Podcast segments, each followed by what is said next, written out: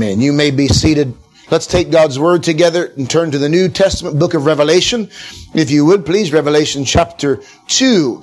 And I want to begin just a brief series. We've looked at uh, these seven churches of Revelation, letters to the seven churches of Revelation, at least twice in my 14 years of pastoring here at Oxford, but um, I want to look at it again, perhaps with a new light and emphasis.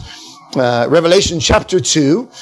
And uh, we'll spend a little bit of time. I've, I've spent some time the last few months looking at the book of Revelation, and, and I confess I still have much to learn and much I don't quite understand, but I do believe that God has given us His Spirit to enable us to understand His Word, and I want to understand more and more of, of this book, so we will endeavor to look at it, and I'll be as honest with you as I can when I come to parts I'm not quite sure on, but um, I, I do want the Lord to be glorified. We're told to take the whole counsel of God, not just the easy bits and the parts that we like.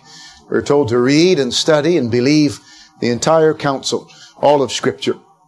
Revelation is an amazing book. The Greek word for revelation is where you get the word apocalypse. It means an unveiling.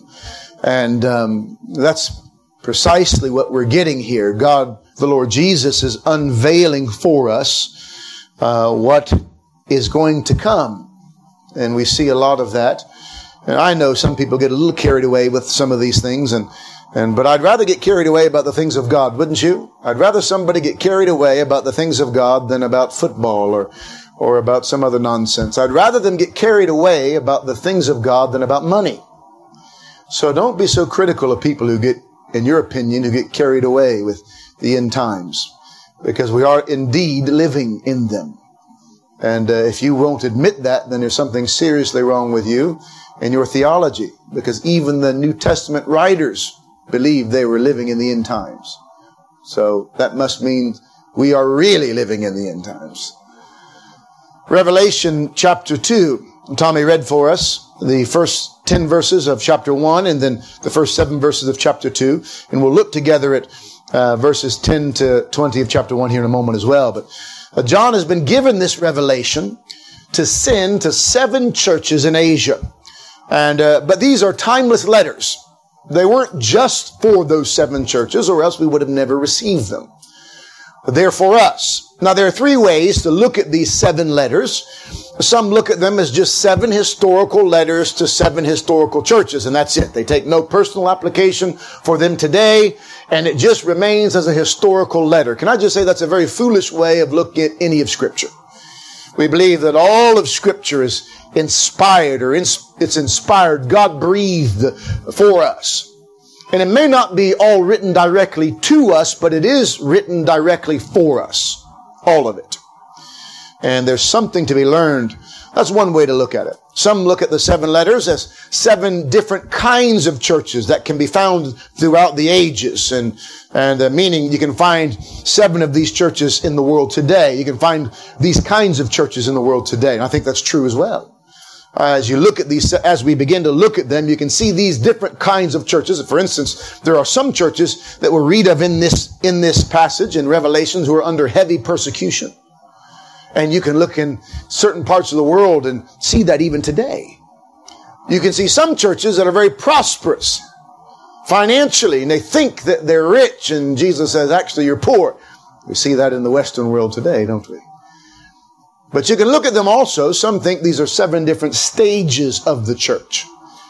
And uh, that's an interesting way of looking at it. And that's why some people, you may hear people say, we are in the Laodicean church age. Have you heard that before?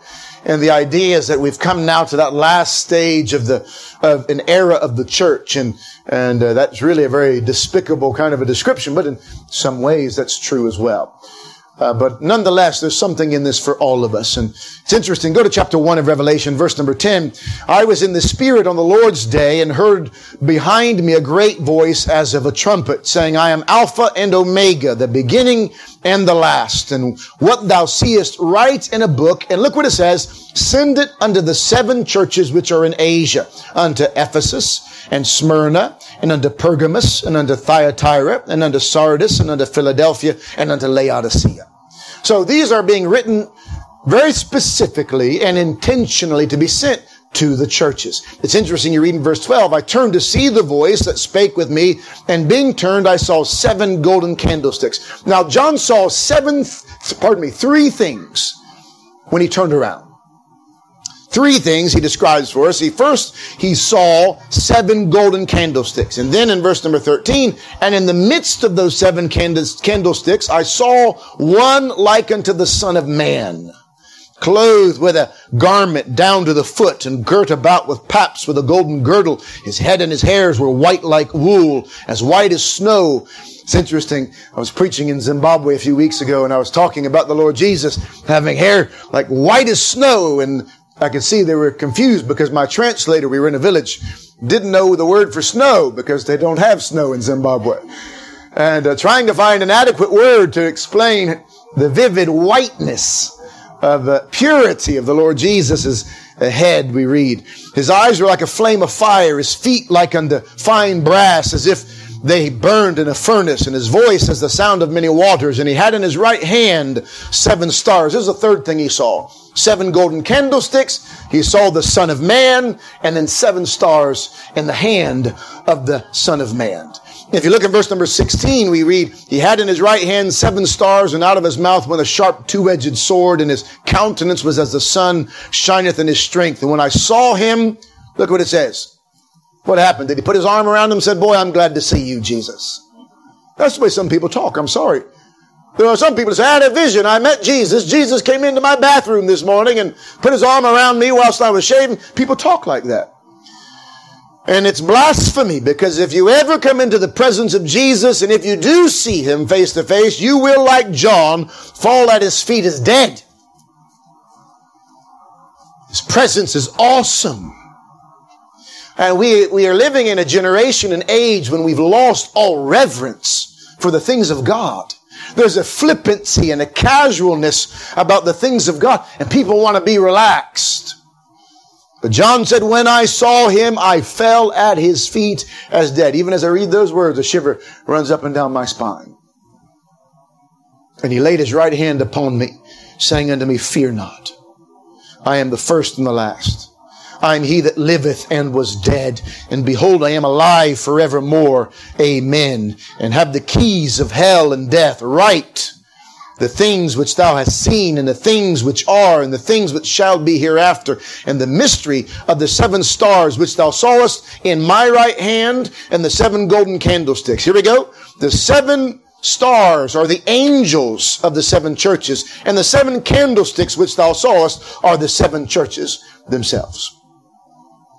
Seven stars are the seven angels of the churches. Now, most commentators believe this is the minister of the church, the messenger of God sent to speak to the people of God on behalf of God, meant to stand before God's people and say, thus saith the Lord. Some disagree because every other time the word angelos is mentioned in the book of Revelation, it's referring to an angel itself. We don't really know for sure, but there's much to help us to understand that this messenger could be indeed uh, speaking of the minister. Because after all, a minister does bring word from God. It's his responsibility to bring thus the message, thus saith the Lord. It's his responsibility to see things that aren't what they ought to be and to deal with them. Uh, usually that's the way it works. And the seven golden candlesticks are the seven churches to which they're writing. Now think about this for a second. Stars are meant to give light. Stars are meant to be a guiding light. Many ways, people uh, would use the stars in those days to uh, trek and chart their voyage. The stars would offer light and also guidance. And so in many ways, uh, this angel, this messenger of God, perhaps a minister, ought to be one who sheds light on the subject and also brings guidance to the people of God.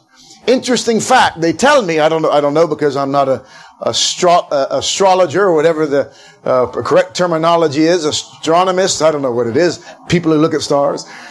They tell me that a star will burn as long as there is fuel in its core.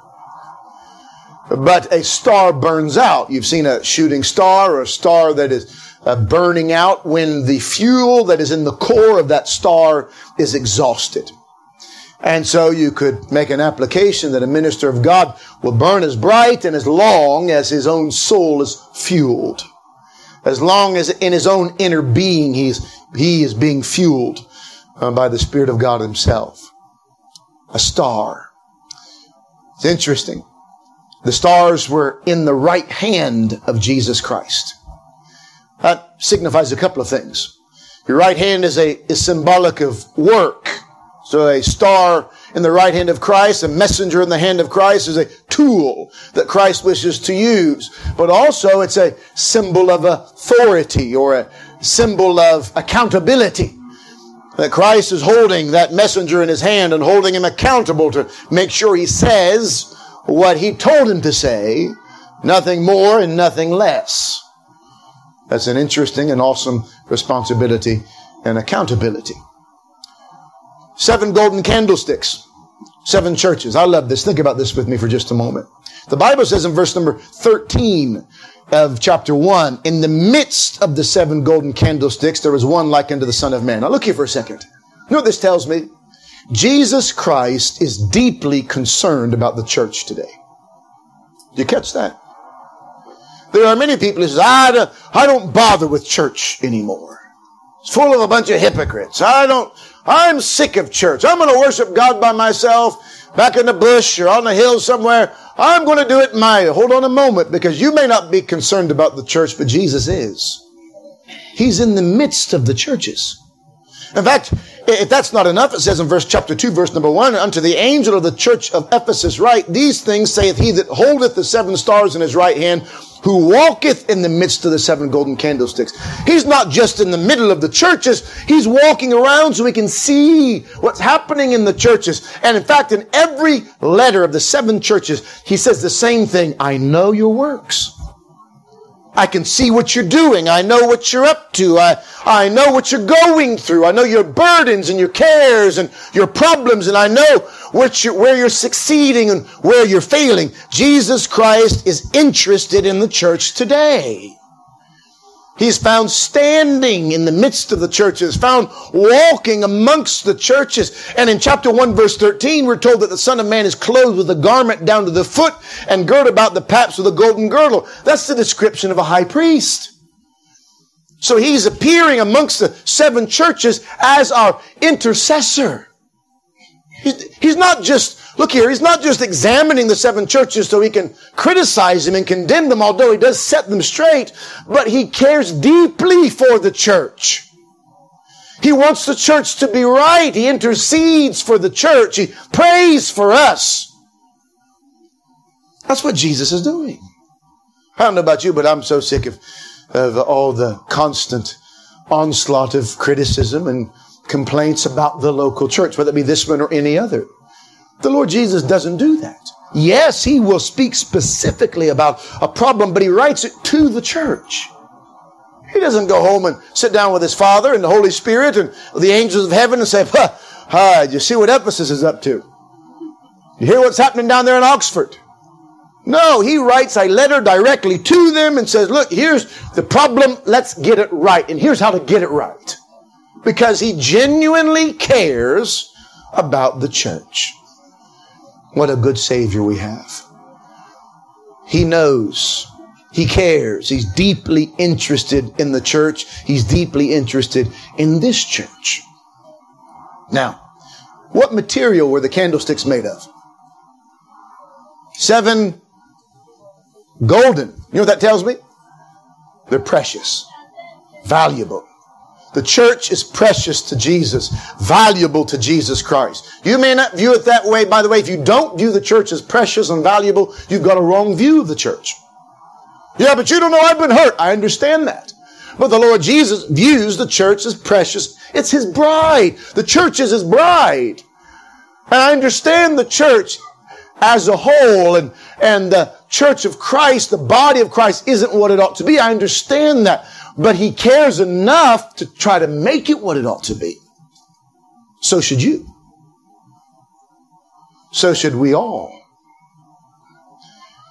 Now, you say, well, not this church or not that church. He's finished there. He writes to seven different churches.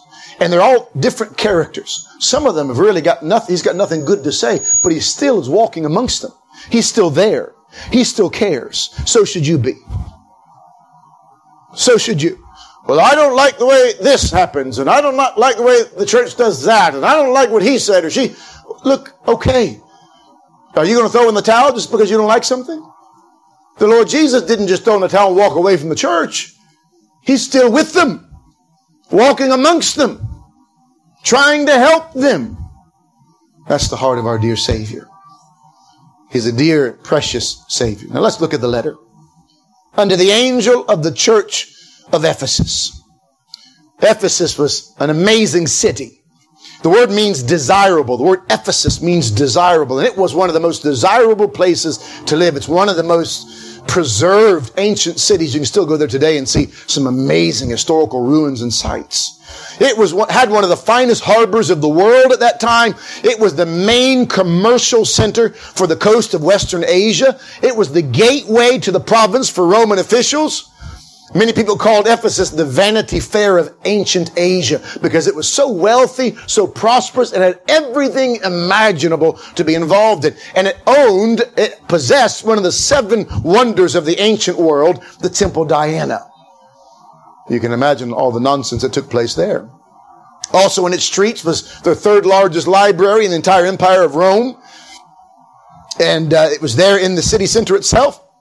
The Celsus Library containing up to 12,000 scrolls. It was the first church birthed in Asia. It was the largest and most influential church of Asia as well. It had a blessed history. Now you think about, let me give you some of the ministers that ministered at Ephesus. The apostle Paul. Think about that. Apollos. Timothy. John. That's got a rich heritage. That church has, I think about Melbourne Hall and F.B. Meyer, Mr. Fullerton who was there, and Mr. Paul Bassett, our dear friend. A church with a rich heritage of godly men. And Ephesus was hard to find one that topped that. Very rich heritage. They say that Timothy was martyred in Ephesus, the age of 90, for going out into the streets and condemning some of the false worship they were involved in. History says they martyred him there has a rich heritage. They say that Mary, the mother of Jesus, died in Ephesus. She probably lived there because she was entrusted to John's care, if you remember, before Jesus died. And because John was ministering there, most believe that Mary would have lived there till she died. Now, this city had an amazing heritage. This church had an amazing heritage. But let's look at the, look at the letter. We already looked at the message from Jesus uh, at least alluded to it. Jesus says, the one who's writing to you, think about this for a second. He says, unto the angel of the church at Ephesus. By the way, that's the way oftentimes we, we find in God's word, the way that God speaks to his people. Through a messenger. This is the way that God often speaks to His people. He can speak to you directly through His Word, praise God. He's preserved His Word and we ought to be studying it and reading it for ourselves and feasting on it daily, day by day. That's why Jesus said, give us this day our daily bread, because you can get daily bread from the scriptures themselves. But oftentimes as well, God uses His messengers, His men to speak to our hearts, doesn't He? Have you ever been in a meeting before when, when a preacher has been preaching and, and uh, you thought, man, that fellow's been following me around all week long. He knows my past. He knows what I've been up to. Somebody, or maybe you looked at your wife. I can remember when Tommy, you've heard me tell this before, when Tommy first started coming to the church, he'd just been saved and, and I was preaching on something and in the middle of the meeting, he stormed out in a rage. He'd only been coming for a few weeks. I thought, I've, I've what happened? I've offended. And, uh, and I, I remember following home, him home after the meeting. So what's wrong, Tommy? And he was still in a ripping temper when I got to his place. And he said, you were preaching about me today. I said, I don't, I don't know what you're talking about. Yeah, who told you? Did Maggie tell you about me? And he was preaching, he thought for sure that I was on his case. Because God uses, sometimes uses the preacher. He tells him something to say, and the man obeys what God has told him to give, and he preaches, Thus saith the Lord. That's the way God speaks to us. And so this is what Jesus is saying. Unto the angel, the messenger of the church of Ephesus write, These things saith, not the messenger, but these saith, these things saith he that holdeth the messenger. And so really, you, this is how you've got to learn to listen to preaching. You've got to learn to listen to preaching is instead of listening to a man, instead of doing that, you ought to think, okay, God, what do you want to say to me today? And that's why you ought to have your Bible open when someone's preaching so you can follow along. And if, if something that he says isn't consistent with scripture, then you can say, that wasn't from God. But your heart and mind ought to always be open, expecting to hear from God, wanting to hear from God. That's why we gather. We don't gather to be entertained. We don't, by the way, we don't gather to get a lecture. You can do that at Oxford University if you want to. Turn on YouTube. We gather to hear from God. I hope that's why you've come. And so Jesus says, unto the angel, uh, saith the one who holds the messenger, the seven stars in his right hand, who walketh in the midst of the seven golden candlesticks. He says, look, the things I'm writing to you, church, I'm writing because I've been walking amongst you. Are you listening? Today, Jesus is going to share something with us through His Word because He's been watching us, working amongst us, walking amongst us. Jesus Christ is here today. By the way, that's why there ought to be a measure of reverence in our worship. Can you imagine if if uh, the king of England or the previous queen would have walked into one of our services? Can you imagine people laughing and uh, talking and carrying on, and just just giving the thumbs up and just carry on? Some of you may feel that way about our present king, but uh, at, at, any rate, if you have any sort of respect for the for the one who rules or governs a nation, if someone walks in of that kind of authority, you everybody would a stillness and quietness would go across the congregation. People would want to get as close to them as possible. Maybe getting the phones out to get a selfie as, as the king walks by, because we know that there's someone of importance why do we come to a meeting, a church service, and have no reverence and no anticipation of meeting the King of Kings and no desire to hear Him? We sit and talk with one another rather than listening to catch the word that perhaps the King may speak to us. That's why we do things the way we do. Some people think you're just old fashioned or stuck in the mud or dinosaurs. No, we want to have a reverence. We want to meet with God. We know what we're trying to do. We know what we want anyways but we're hoping and anticipating.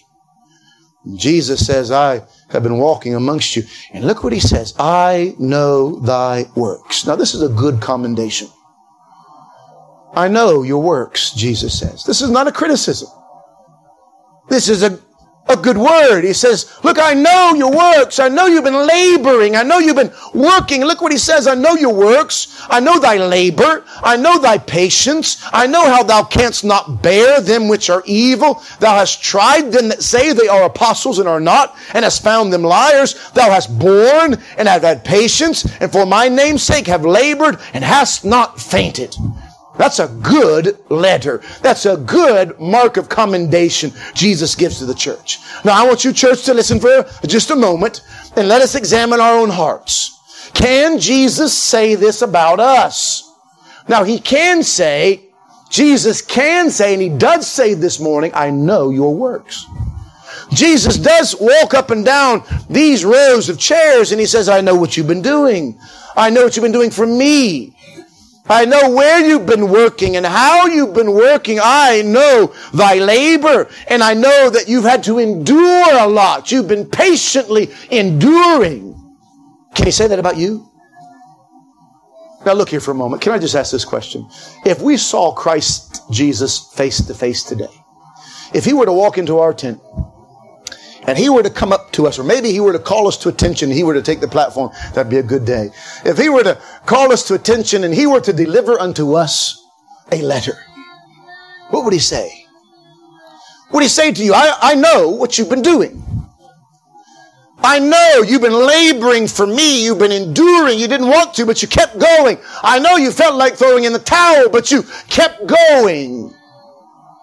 Could he say it? I like this. He says, I know that you cannot, thou canst not bear them which are evil. I love this. Jesus says, I, I see that you have a real diligency and fervency for what is true. You hate what is evil and false. You've got a passion for what is right. And you won't stand for that which is wrong. In fact, he says, you've tried them, tested them say that there are apostles. By the way, in that day, everybody wanted to be an apostle. In Zimbabwe, everybody wants to be an apostle as well. That's one of the problems we're finding there. Everybody wants to be an apostle and everybody seems to be a pastor. I met about 12 pastors in the space of 30 minutes. And I said, finally I said, hold on a moment. Where do you pastor? Oh, no, no, I don't pastor. I don't, I don't have a flock. Well, how can you be a pastor if you don't have a flock? Everybody wants a title. And in that day, it was the same way. Everybody wanted to be an apostle, say a sent one, another messenger. Ooh, what authority, what power. And Jesus said this church wouldn't buy it. If you come walking into their church saying, All hail, I am the apostle Derek. I've come with a message from God's word. The church would say, sit down, let's have a chat. That's the kind of church it was. It was a good church. It wasn't just going to believe it because you said it. Was a church that was going to try you and examine you and check your words and check it with the scriptures and check your life to make sure your life matched your words. And he says, you've tried them which say that they are apostles and are not and have found them liars. They weren't afraid to say it. They weren't afraid to call it out and say, you're wrong. You're out of here. So they had this kind of a spirit, a lot of zeal, a lot of energy, a hard working church. Had born has this idea of, of laboring diligently with endurance and for his name's sake have labored, meaning even their motive was right. And they didn't faint. There are a lot of churches fainting, aren't there? A lot of Christians fainting today. Getting tired. Giving up. Throwing in the towel. A lot fainting. And the Lord Jesus says, You haven't. You haven't quit. You've been laboring and working and enduring and bearing much, and you haven't fainted. All good things. It was an amazing church. An amazing church. But there was one thing wrong. Nevertheless, verse number four. I have somewhat against thee. I've got something against you. One thing. Yes, you're hardworking, and yes, you're doctrinally diligent with all those who come in to preach and teach and say that they are this and that. Yes, you are enduring all difficulties without fainting, but I've got one problem. Now listen carefully. One problem. Now remember, Jesus Christ walks amongst us. He sees it all. He knows it all. So what he's about to share is not a guess you know, I've been in some meetings before. I don't know about you if you've ever been in these kind of meetings when somebody stands up and says, It's just been revealed to me. Somebody in here has a pain somewhere down in here. And this wasn't what Jesus was doing.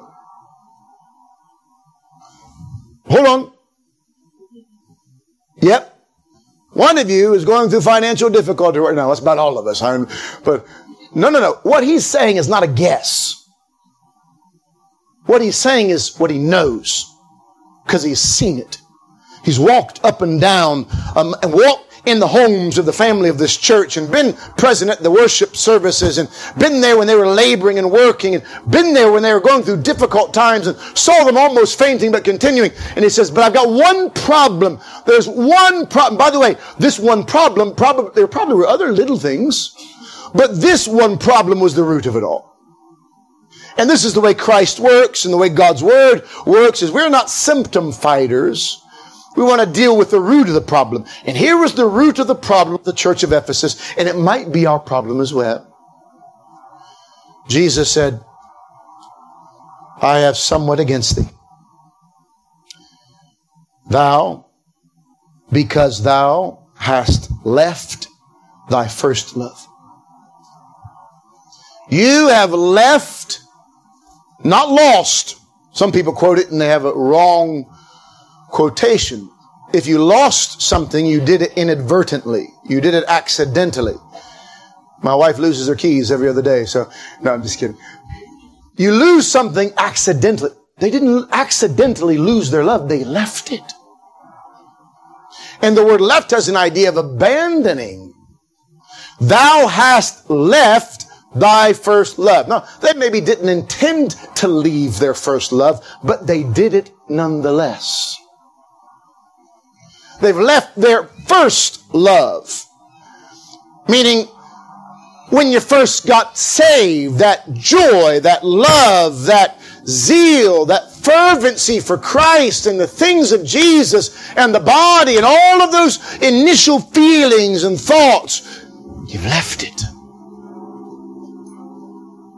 You've left not maybe just the initial feelings and thoughts, but you've also left your first love as far as your prominence or preeminence? What was your first? Um, Peter was called the first of the twelve. The Greek word is protos, meaning the first in prominence. And you've left your first love, your prominent love, which should be Jesus Christ.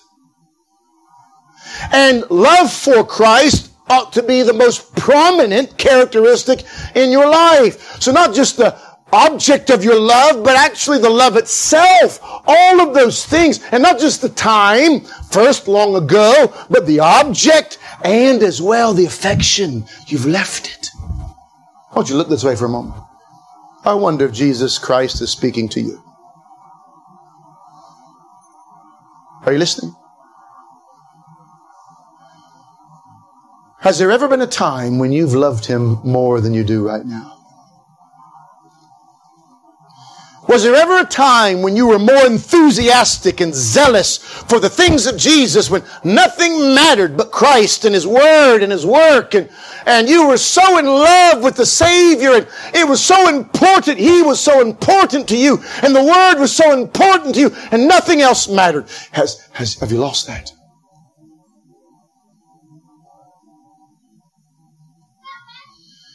I don't know about you. But it's so easy to carry on going through the motions. Are you listening? So easy to go through the motions day after day and week after week without any feeling, without any reality, without any substance, just picking up the Bible to read it because you know you should read it and mumbling a few words in prayer before you go to bed and coming to the meetings because you should come, but all along you've left something. No warmth. No love. He said to them, Look, I know your works. I know you're still working. I know you're still zealous. I know you still don't like evil. And I know you're still checking what everybody says. And I know you're still doctrinally on top of things. And, and, and I know, I know you, you are patiently enduring. You're going through it, putting one foot in front of another. But it looks like this. Instead of being a joyful one foot in front of another, it's a drudge. It's a burden to lift your foot and a burden to go to the meetings and it's a burden to pray and, and you don't enjoy it anymore. There's no love. It's stale, cold facts. I wonder how many times we allow ourselves to bring our Christian life and walk into that kind of a condition. We would still say today that we believe what we believed when we were first saved, and probably even more because we've grown in our knowledge and understanding. But our love.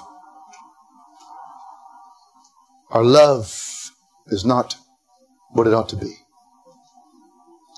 And can I just say this? If, if you don't love the Lord Jesus the way that you should, then look here, you won't love one another the way you should. We won't love one. If we don't love the Savior the way that we should, we won't be able to love one another the way that we should. Do you know Nothing is as special as finding a church or a body of believers where there is love present. That's precious. I've been, I've been in some churches that are doctrinally sound. I mean, they're teaching good stuff. A lot of meat in the sermons and you feel like you're getting fed, but very cold. You know what I mean? I've been in some churches where, where um, they're very active, busy, busy, busy, and work, work, work, and here and there and go, but no love. In fact, they're so busy and so hard working that they can't take time for somebody who's hurting because the work is more important than the love for people.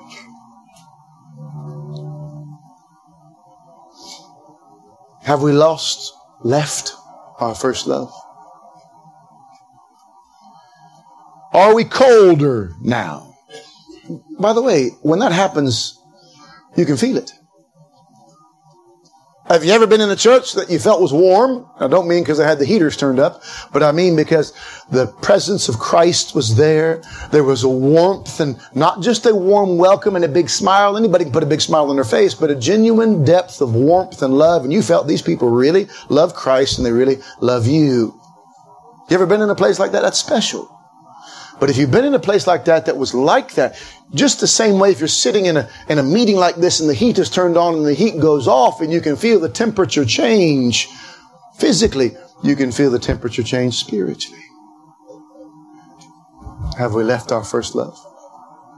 What do we do if we have? What is the answer? What's the remedy if we've left our first love? What do we do? Verse number five, praise God, Jesus doesn't just, here's, by the way, this is one of the biggest problems you know, with those who want to be religious and, and spiritual critics. One of the biggest problems is they're very good at pointing out all the problems and very bad at telling us the solution.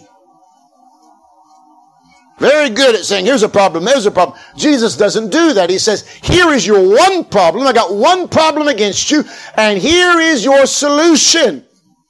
Look what he says in verse 5. First thing, remember, therefore, from whence thou art fallen. First thing to do, are you listening? First thing to do, if we have left our first love as a church, or left our first love as an individual, or as a family, if your own, your own family at home have left your first love, first thing to do, stop and remember. Call to remembrance the former things. Paul says, I write to stir, stir up your minds by way of remembrance. Remember, therefore, from whence thou art falling. Stop and go back and look and see where you once were and see where you are now. Now, some people think they're fine as long as they're learning more information. Wrong.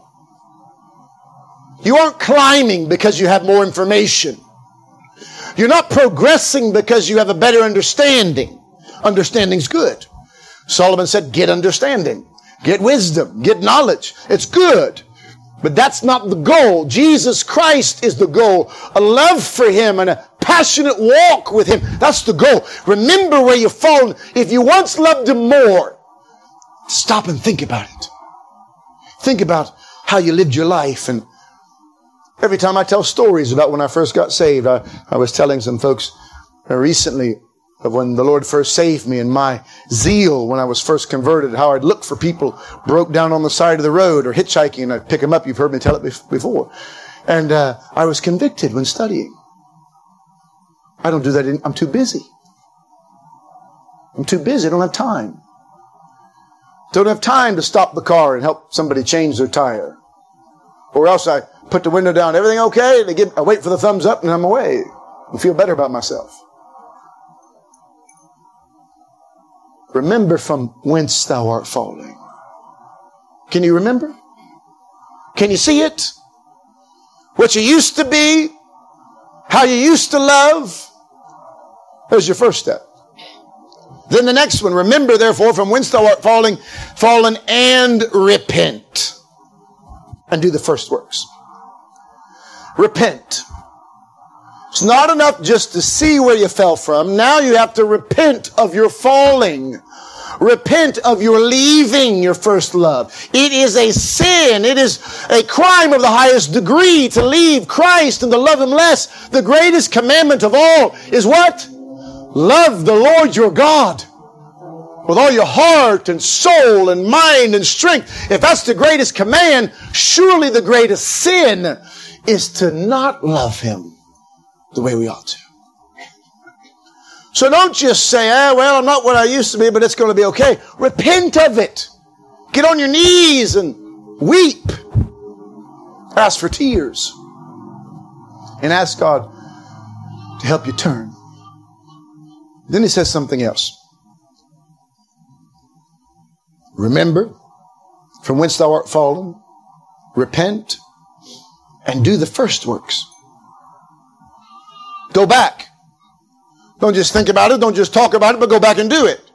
If you used to be faithful on a Saturday out in the city center, then go back and do it.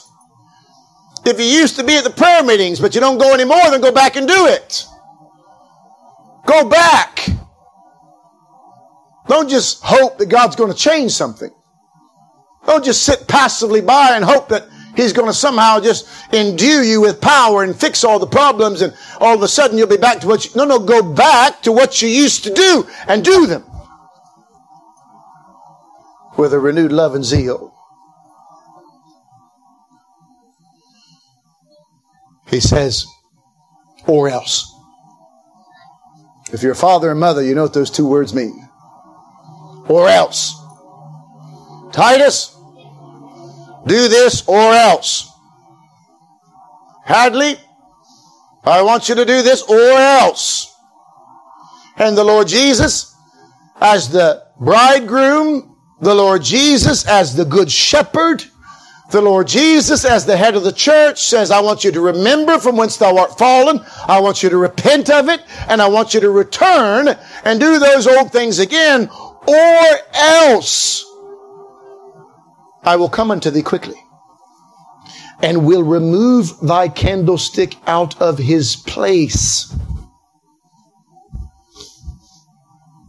There were seven golden candlesticks, and Christ was walking amongst them, in and out of them, watching, looking.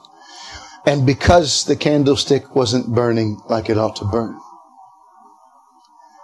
he says, deal with the problem or else I'm going to remove it out of its place. Now, that, there's a couple of encouraging things there. Every church, every God ordained church, by the way, we, we were in Victoria Falls and we found that there, we were talking with some people and, and I said, well, if I've noticed there are a lot of churches and he corrected me. The gentleman said, no, no, there are a lot of gatherings. Not all gatherings are churches. They may call, claim to be. They may call themselves churches, but they're not churches if Jesus isn't the head and if they haven't been birthed by the Spirit of God, they're not a church. They're just a gathering. So I've corrected my terminology and said there are a lot of gatherings. But if a church is genuine and real and God ordained it and planted and led and guided by the Savior, then, then it has its place amongst the churches. It has its calling and purpose. But if a candle isn't doing what it's supposed to do, then it's going to be taken away. Jesus says if a salt has lost its savor, wherewith shall it be salted? If a salt is no longer salty, then what you going to do with it? It's good for nothing but to be cast out and trodden under the foot of men. And Jesus says, if the candlestick isn't burning the way it should burn, if you don't repent, if we don't get it right, then he'll come quickly. He'll come suddenly and will remove it except thou repent. Unless we get it right. Unless we say, I am tired of living like this, I will remember from whence I'm fallen. I will repent of my coldness and I'm going to go back to the way I used to be and I'm going to get it right and grow in my love and determined to never leave my love behind again. But if we don't do that, what's the purpose of having a church if we're not burning brightly? What's the point? This is a pretty, let's be honest, this is a pretty bad social club. If all a church was meant to be was a social club, then surely you could have joined the Alive and Kicking group down in Jericho. They have a whole lot more fun. They do Pilates and all sorts of other things. If you were looking for a social club, then surely there's a better place because you come here and you get beat time and time again by the word of God and, and you feel sometimes convicted and, and uh, hey, yeah, we get a good lunch together, but come on, they're better. This is not a social club. It's a church, and the purpose of a church is to shine brightly and to represent the Lord Jesus in a dark world. We are not called, look here, we're not called to be here to entertain each other. We're not called to hold lectures so that our heads swell. That's not a church. It's a lecture hall. We're called to study the scriptures, to sharpen one another, to be a light in a dark world, to be the body of Jesus in the city of Oxford or wherever the church is found. That's our calling. And if we're not doing it, Jesus said, I'm going to come quickly and suddenly and take, take you out of your place. I love how sweet our Savior is. Because even after such a harsh warning, he says, But this thou hast, that thou hatest the deeds of the Nicolaitans, which I also hate. Christ is so sweet and kind. After a strong reproof, he says, But I am pleased with you. I'm not pleased with this, and if you don't get it sorted, I will take you out of your place. But I am glad that you also hate the deeds of the Nicolaitans. There's a religious group. We'll talk more about that in the weeks to come, but a religious group that loved to lord over top of people. They loved to develop, they developed councils where they, uh, where, where they would lord over top of the congregation. They thought that they were an elite leadership group. And Jesus hated it because it separated, separated people from, from God. And these people acted as if they were better than the rest. Christ hated it. He that hath an ear, let him hear. Jesus in verse number seven all of a sudden takes the church at Ephesus and makes it a church to Oxford. Verse number seven makes the church of Ephesus a universal letter, a letter to the church of Ephesus. He that, whoever has an ear, let him hear what the Spirit saith unto the churches. To him that overcometh will I give to eat of the tree of life which is in the midst of the paradise of God. Now look here for one moment. I'm going to close. You've been patient. Look here. It's possible to overcome this. Tonight you might feel discouraged that you've left your first love and you've grown cold, but you can overcome it. He's given you everything you need to get back to where you used to be and beyond. You can overcome it. So he says to him that overcometh, will I give to eat of the tree of life, which is in the midst of the paradise of God. We can overcome this problem. This is not our destiny that we don't have to wait till Jesus comes and takes our candlestick out of his place. That's the way some people talk, isn't it? They say Ichabod. I'm going to write Ichabod over the name of that church. And it's a God forsaken. Hold on a moment. Christ is amongst us. He's speaking to us and warning because he cares and he loves us. And he wants us to overcome. He, what's the Bible say? Faith is the victory that overcomes the world. We overcome by faith. Read another place, they overcome the devil by the blood of the Lamb, by the word of their testimony. We can't overcome. I think all of us, if we would be honest, maybe not, but many of us, if we would be honest, would say that we need to improve our love for Christ. I'm not going to ask you to raise your hand, but I wonder if, if the Lord has spoken to you today. You've grown a little bit cold. Have you replaced your love for the Savior with a love for learning? Have you replaced your love for the Savior with a love for doing? All of those are poor substitutes. We sing sometimes that hymn, Lord, it is my chief complaint that my love is weak and faint. Yet I love thee and adore. Oh, for grace to love thee more. May God give us more grace. We sing another one, more love to thee, O Christ more love to thee. Would you bow your head with me, please? Let's pray, and then we'll sing our final hymn.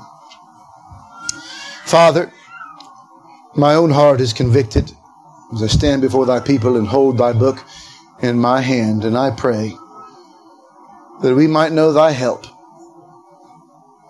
We thank thee, Lord, for the words that our Savior gives to us so plainly, so clearly. And I ask, Lord, that we might remember.